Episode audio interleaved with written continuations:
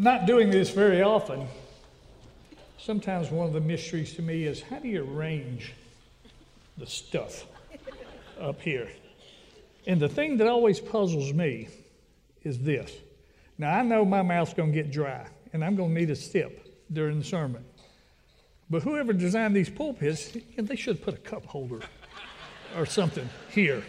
You know, you just got to think through. So if it's sometime I duck down, I'm hopefully not fainting. I'm just going to get a drink of water. And, uh, and as, as Pastor asked me this past week to, uh, uh, to do the sermon this morning, and I do thank you for the privilege, he did like what most tutoring pastors would do. He would uh, share with someone some tips that you need to know, you know, if you're going to be preaching. And of course, you're probably wondering, how long is this guy going to preach?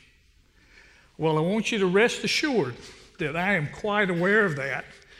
The pastor did tell me that I needed to finish before we move from one square to the next. So you're safe. I'm aware of time constraints, and we'll be fine. Before we begin, let's have a word of prayer. Lord, I just thank you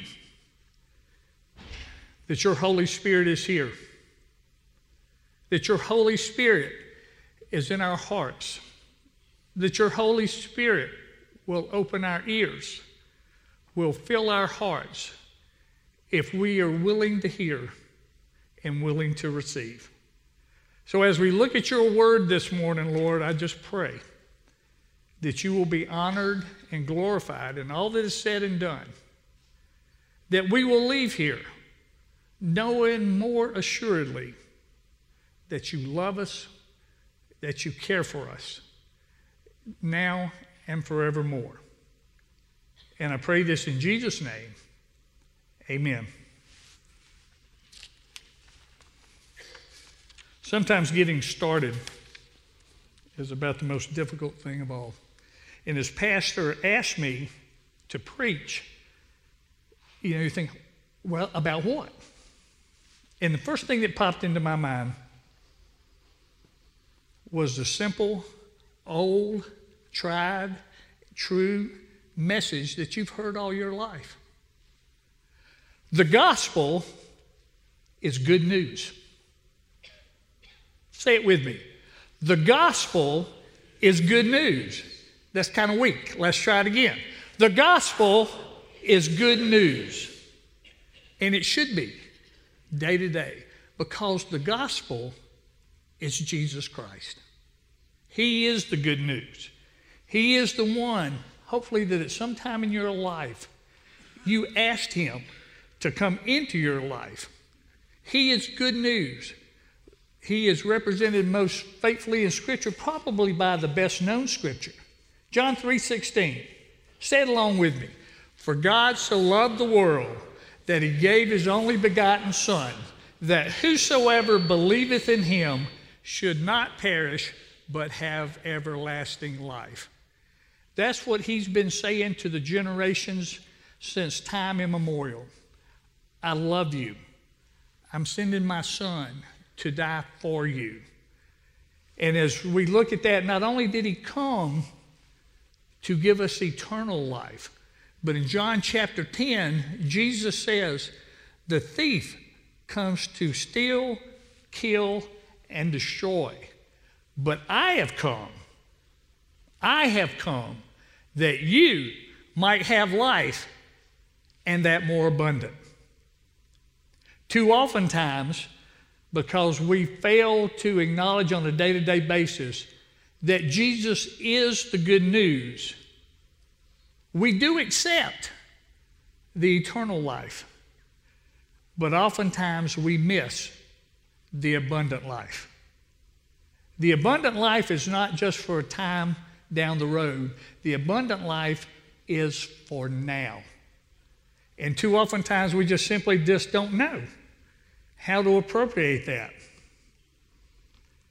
The abundant life simply is a tangible, discernible manifestation of the Holy Spirit working in our lives on a day to day basis. It should be something that you can see. You should see it in our joys and in our sorrows. How we approach our celebrations as well as our defeats can be some of the greatest witnesses to the power of the Holy Spirit working in you that could ever be. In our victories, our defeats, in our celebrations, and in our grief, there should be a discernible difference amongst believers because of the indwelling of the Holy Spirit. In our boredom, in the day to dayness, the sameness of life, as well as in the exciting times, there should be a discernible presence of the Spirit. In our realities, the situations that we just have to deal with on a day to day basis, and in our hopes, the things that we wish would happen. The Holy Spirit's working and growing and producing in us the fruits of the Spirit should be discernible by all. It's a process. It takes it goes over your whole life. There's never a time when we should say, I've arrived. I don't have to grow anymore. I can cruise. That's not true. And then the, what does the gospel, the good news really look like? You know, when we were saved, when we agreed with God that I'm a sinner, as Paul writes in Romans, you know, for all have sinned. When we agreed with God that that's true, God, I agree with your pronouncement. I am a sinner. I also agree with you, God, when you said in the same book, the wages of sin is death. But oh, God, what I most agree with is also in Romans when it said that God demonstrated his love toward me. That when I hated him, he died for me. That's the good news. That should rev you up every day of your life. The reality that the God who created all that is loved you enough to die for you. And day by day, God desires to grow us into the image of His Son. He desires to produce in us what Paul wrote in Galatians chapter 5. He desires for us to grow in love, in joy, in peace. In a world in which we live, when chaos abounds everywhere, peace is often missing. But the peace that Jesus gives is not circumstantial peace. It's not a peace that depends on the absence of conflict. It's a peace that is foundational in your spirit. That regardless of the circumstances that you have to deal with, the bedrock faith in Jesus Christ will sustain you through whatever circumstance you have patience, kindness, and goodness are also growing qualities in the life of a believer. Many of you here have been believers for a long time. Some of you are kind of new at it. But you should be able to look back at 2015, at 2014, at 2013, and be able to say, yes, I can see that God is increasing my capacity to love, to have joy, to have peace, to have patience and kindness and goodness. Also, as we grow into the image of Christ, we will demonstrate gentleness, faithfulness, and self control. You know, when you look at these nine qualities that Paul listed in Galatians, nobody in their right mind would say, Oh, I don't want those. This is what we're looking for. This is why we become a consumeristic society. We think that bringing things in from the outside will give us these nine things. And God says, it's a gift.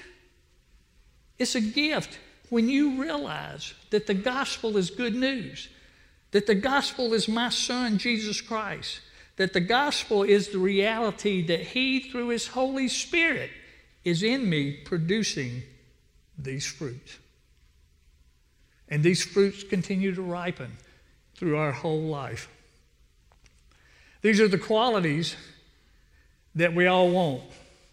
This is that message of good news that we've heard. The phrase good news, we've used it all our life. But you know what? For the good news to be good news, first, it's got to be bad news. First of all, it was bad news for God. Because when He, His Son, and the Holy Spirit, in conference with each other before the creation of the universe or our world, He knew that He was going to create mankind. He knew He was going to give them the ability to either accept or reject His love. Because without that capacity, it's not love at all. It's, you're just an automaton. God knew that each and every one of us would reject it. He knew it. He knew, according to Romans 5, he knew that the only way, the only way we could enter into a relationship with him is if somebody paid the price.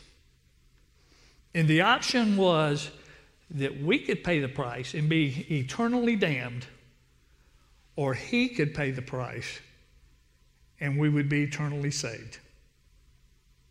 He chose to accept that bad news that I'm going to have to let my son die for you and you and me and all of us.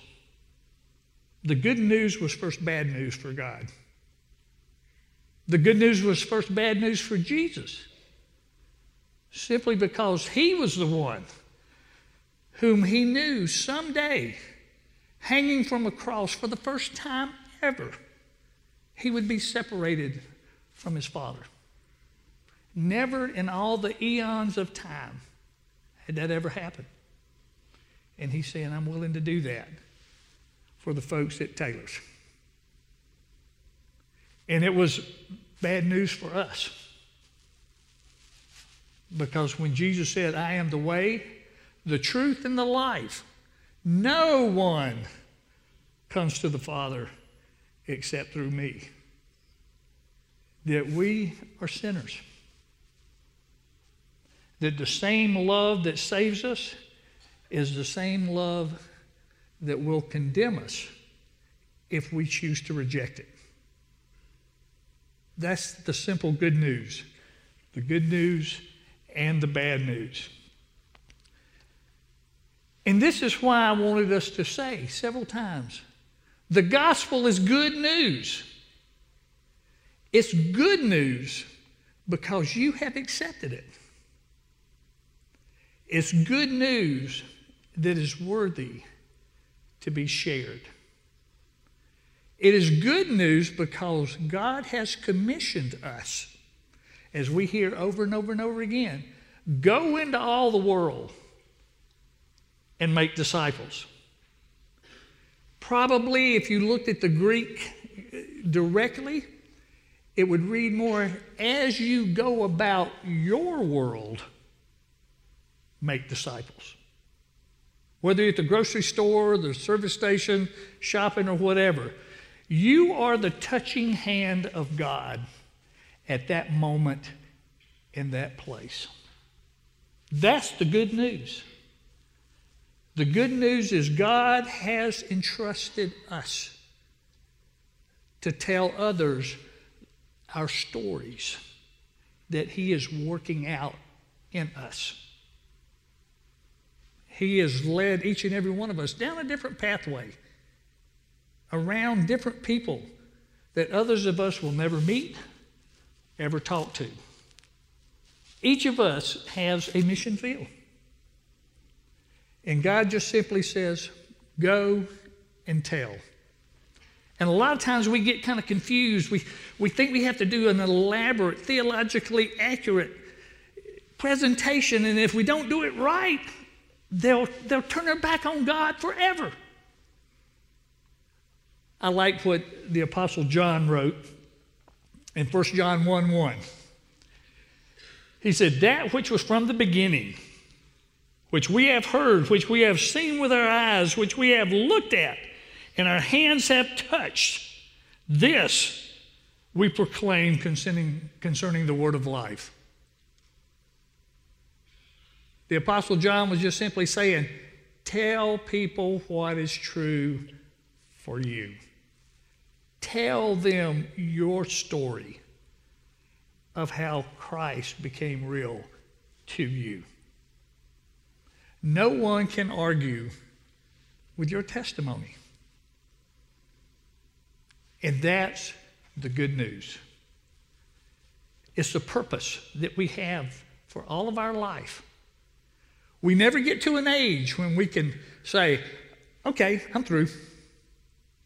I can just be a spectator. I can just come to church. I can float. I've done my duty. When you love someone, when you're truly convinced that Jesus loves you, you won't be able to keep your mouth shut. It'll be easier to talk about him than it will be about sports or any other beloved activity that you like. The gospel is good news. The question is is it still good news for you? Years ago, I read a poem, and I thought it was worth remembering. You probably heard it. It says, You're writing a gospel a chapter each day by the things that you do, by the words that you say. You are writing a gospel, whether faithless or true. Tell me, what is the gospel according to you? Jesus just simply desires for us to tell people what he has done in our lives as individuals. That's it. Simple, straightforward. The gospel is good news. Share the good news with others. Let's pray.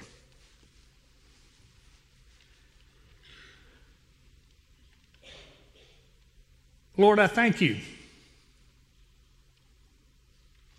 that in the council of the heavenlies so, so long ago, before time was even measurable. That you, your Son, and the Holy Spirit decided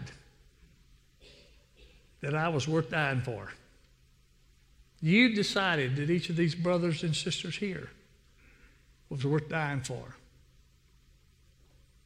And I pray that we will continually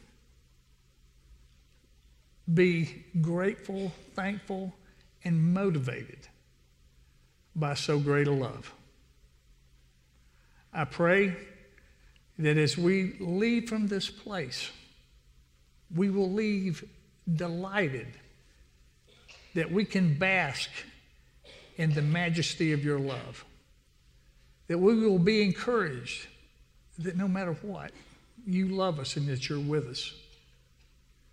That if our faith has lagged somewhat, that your Spirit will give us the motivation to restore and renew. So, Father, I pray that we will be better people, better believers, better missionaries, more delighted and excited to share with people the good news of Jesus Christ. And I pray this in Jesus' name. Amen.